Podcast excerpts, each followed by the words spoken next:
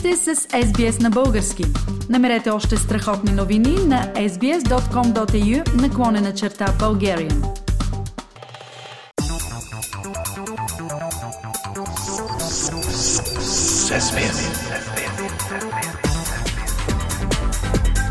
Акценти на седмицата. Пламен, продължаваме с темата Ще има ли скоро в България редовно правителство? Продължаваме промяната не направи кабинет с втория мандат. Наред е третият опит. Може ли той да е по-успешен? В политиката чудесата са рядко сили. Обикновено печели логиката. Някои отричат това, но само защото бъркат естествената логика на нещата и събитията с хаоса на човешката логика.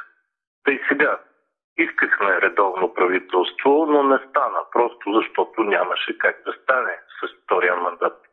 Не разбирам обаче вношенията, че ключа към успеха е в третия мандат. Тези вношения започнаха още преди ГЕРБ и продължаваме промяната да опитат да реализират първи и втория. Но самия характер на третия мандат е извънреден, пожарен да го наречем. Той е крайна мярка, е последна възможност при провал на първите два опита да има трети за някои от по-малките формации. А вероятно това е и жест към президента. Поредната не особено значителна функция, дадена му от Конституцията, да избере на кого да връчи третия мандат. Но като че ли в България сега президента има повече функции, отколкото трябва? Да, така е и то от две години насам. Отстрани изглежда като плод на незаконни действия. Но не, законно е и има две причини това да се случи. Първо, политическата система е в колапс заради популизма на политическата класа. Да, по принцип, упростяването на коя да е система е добро дело, докато не започне да вреди на нейните функции. А политическата система тук е упростена наистина до гол. Второ, служебните правителства са своеобразен конституционен капан когато от една страна системата не работи, а от друга президента може законно и спокойно да вземе и изпълнителната власт. Какво да очакваме? Някой да пропусне? Да, разбирам, но нека се върнем на третия мандат и въпроса кой ще го получи. До момента на нашия разговор няма яснота кой ще го получи. Президента има по принцип една седмица срок за да го връчи и предполагам, че ще го използва този срок до край. Не разбирам обаче защо въпроса о кого ще отиде третия мандат се разглежда като чак толкова важен. Може би защото има разлика дали евентуалният успех с него ще бъде на Да България или на БСП. Да, разлика има, макар тя да не е толкова голяма, колкото поне на мен ми се иска. А, обаче ти не случайно се застрахова, Филип, че обсъждаме една евентуалност. Но добре, да поговорим за това, кой ще получи мандат. Изглежда, че опциите са пет. ДПС, Българската социалистическа партия, Възраждане, Да България и партия Български възход. Не, Фили, всъщност в най-оптимистичния случай опциите са три. ДПС са в дълбок конфликт с президента Радев, а с Възраждане никой не иска, а и никой не може да развива нормални отношения. Да, но доста широко се обсъжда възможността, ако мандатът отиде от Демократична България, те да успеят с правителството. Така ли е наистина? Не се сещам защо се смята, че президентът Румен Радев може да даде мандата точно на Демократична България. Ами точно заради шанса нещо да стане. Това би бил национално отговорен ход от страна на Радев. Е, да обърнем малко нещата си или да те попитам аз. Колко души днес биха се подписали под твърдението, че Румен Радев е национално отговорен политик, готов да даде власт на, както се смята, своя основен идеологически противник.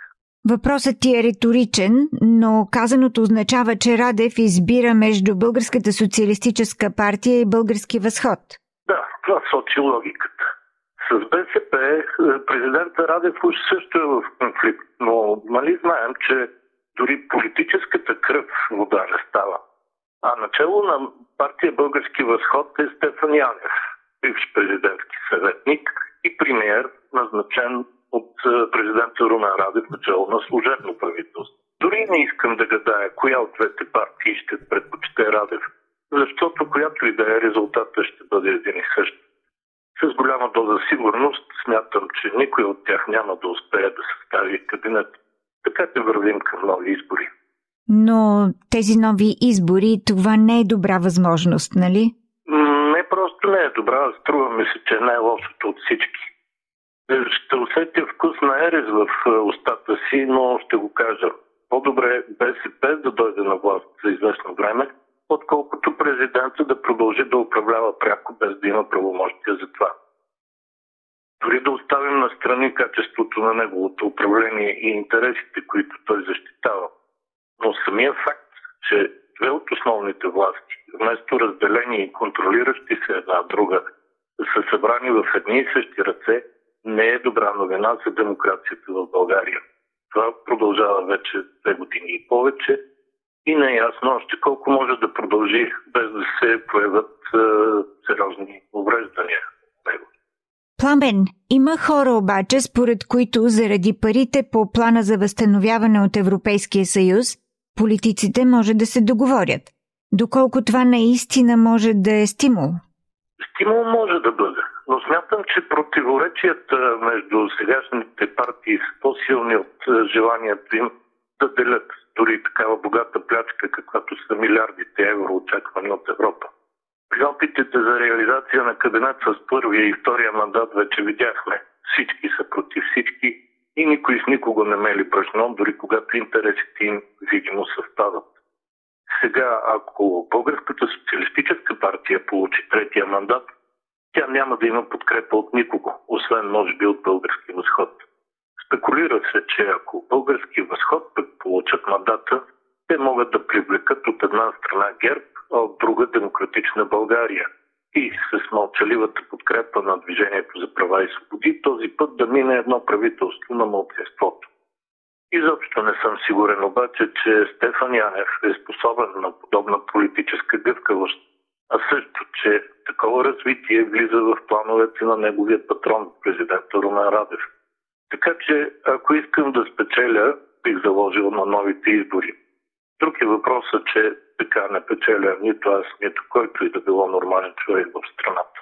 Политически акценти на седмицата с Пламен Асенов.